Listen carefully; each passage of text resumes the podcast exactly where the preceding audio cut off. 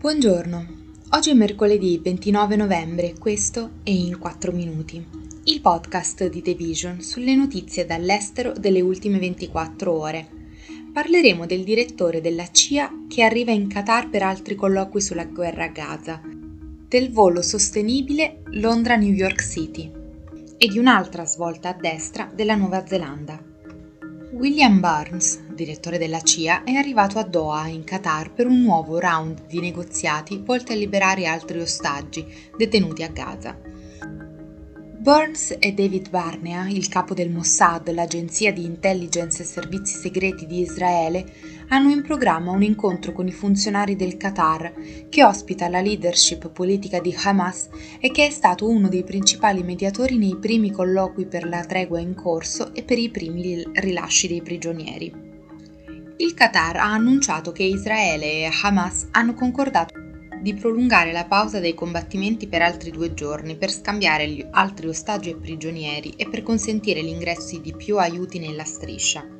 Alcuni funzionari americani hanno espresso la speranza che la pausa temporanea possa essere estesa a un cessate il fuoco più permanente, anche se i funzionari israeliani hanno affermato che la loro campagna militare deve continuare. Hamas e Israele hanno raggiunto un accordo il 21 novembre. Durante i primi quattro giorni di tregua, 50 israeliani o doppi cittadini sono stati rilasciati nell'ambito dell'accordo e altri 19 ostaggi, 17 thailandesi, un filippino e un russo israeliano con doppia cittadinanza, sono stati liberati attraverso negoziati separati. In cambio del rilascio degli israeliani e dei doppi cittadini, Israele ha sospeso la sua campagna militare a Gaza ha permesso l'afflusso di più aiuti nell'enclave e ha rilasciato decine di prigionieri palestinesi.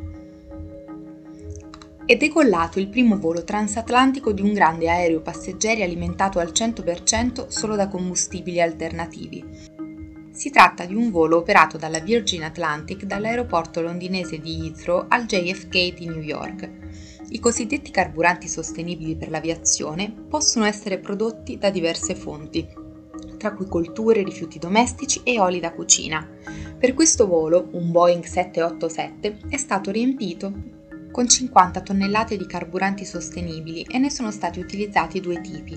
L'88% è derivato da grassi di scarto e il resto dagli scarti della produzione di mais negli Stati Uniti. L'industria dell'aviazione è particolarmente difficile da decarbonizzare, ma i leader delle compagnie aeree considerano i carburanti sostenibili per l'aviazione come lo strumento più efficace a disposizione per contribuire a ridurre le emissioni nette a zero. Gli aerei emettono comunque carbonio quando utilizzano i carburanti sostenibili per l'aviazione, ma l'industria sostiene che le emissioni del ciclo di vita di questi carburanti possono essere inferiori fino al 70%. Il miliardario fondatore della Virgin Atlantic, Richard Branson, l'amministratore delegato della compagnia aerea Shyways e il ministro dei trasporti britannico Mark Harper erano a bordo del volo che non prevedeva passeggeri paganti né merci. Il nuovo governo di coalizione neozelandese di destra sta abbandonando un piano leader a livello mondiale per mettere al bando il fumo per le generazioni future, in una mossa che secondo gli esperti della salute è un passo indietro che costerà al paese miliardi di dollari in assistenza sanitaria.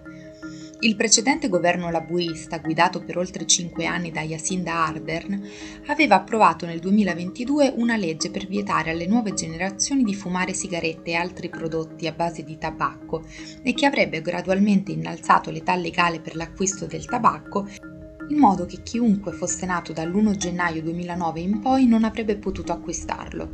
Il divieto di fumo in Nuova Zelanda faceva parte di un'ondata globale di leggi volte a limitare gli effetti nocivi della nicotina. Il National Party di centrodestra, che ha ottenuto la maggior parte dei voti alle elezioni del 14 ottobre, ha avuto bisogno del sostegno di altri due partiti, l'ACT di destra e il populista New Zealand First, per formare un governo che ha ottenuto i pieni poteri questa settimana, più di sei settimane dopo le elezioni. Questo è tutto da The Vision. A domani.